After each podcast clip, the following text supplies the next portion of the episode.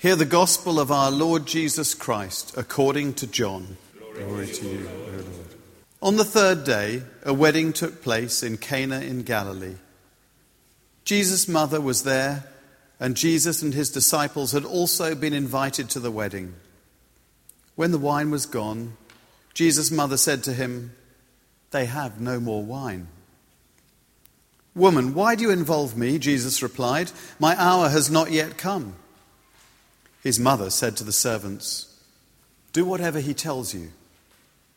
Nearby stood six stone water jars, the kind used by Jews for ceremonial washing, each holding from 80 to 120 litres. Jesus said to the servants, Fill the jars with water. So they filled them to the brim. Then he told them, Now draw some out and take it to the master of the banquet. They did so. And the master of the banquet tasted the water that had been turned into wine. He did not realize where it had come from, though the servants who had drawn the water knew. Then he called the bridegroom aside and said, Everyone brings out the choice wine first, and then the cheaper wine after the guests have had too much to drink. But you have saved the best till now. What Jesus did here in Cana of Galilee was the first of the signs through which he revealed his glory, and his disciples believed in him.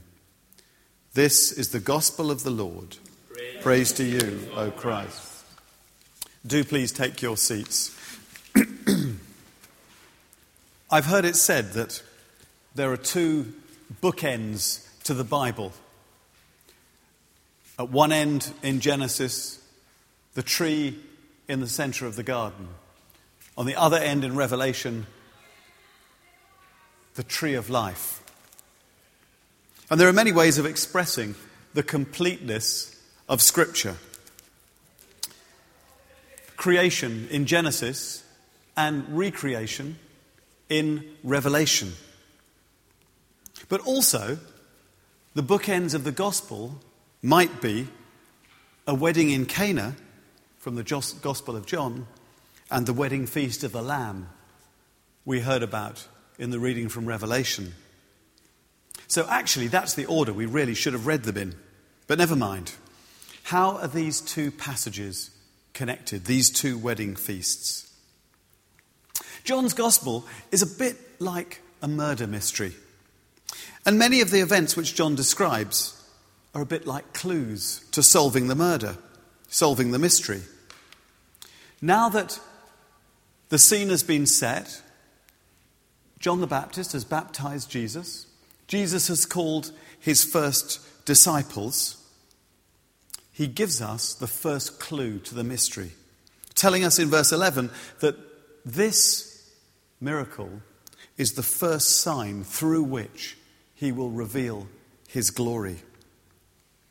And two chapters later, when he heals the official's son, he tells us that that's the second clue. But after that, we're on our own. He leaves, he leaves it to us to use our own initiative to spot the other clues to the very end. I won't spoil it for you by telling you how it ends. But if you sit down and read through John's Gospel yourself, you might be able to work it out. And these clues, these signs, are all occasions when Jesus did, in one sense, just what he had promised Nathanael in the previous chapter. These are moments when heaven touches earth.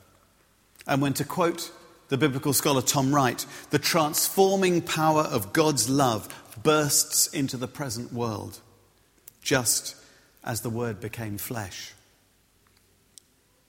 It's about the transformation that happens when Jesus is present and when, as Mary tells the servants to do, people do whatever Jesus tells them to do. This is only one of two occasions when Mary is mentioned in the Gospel of John. The other is at the foot of the cross. And so Jesus' strange remark in verse 4 that his time has not yet come points forward to the time when his glory is fully revealed as he dies on the cross for our sins in order that we can be forgiven and set free. That event is the ultimate event, the ultimate moment when heaven and earth meet. And maybe it takes all the faith in the world to see the glory hidden behind the shame. And so the wedding at Cana is a foretaste of the great heavenly feast in store for God's people, described in our passage from the book of Revelation. The water jars were used for Jewish purification rites, and they are a sign that God is doing a new thing from within the old Jewish tradition, bringing purification to Israel and the whole world in a completely new way.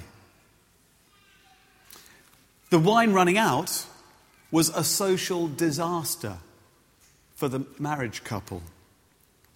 In a culture where nearly all weddings involved all of the local villages and went on for days, to run out of wine was a public disgrace. But in his compassion, Jesus uses that moment to transform what could have resulted in lifelong shame. And he changes it into a triumphant celebration. That is the kind of transformation which Jesus still brings in people's lives today. He came, as he said, that we might have life in all its fullness. And so perhaps a challenge for each one of us would be to reflect on our own failures and disappointments in the light of this story, remembering that transformation only came when someone took seriously the words of Mary do whatever he tells you. Amen.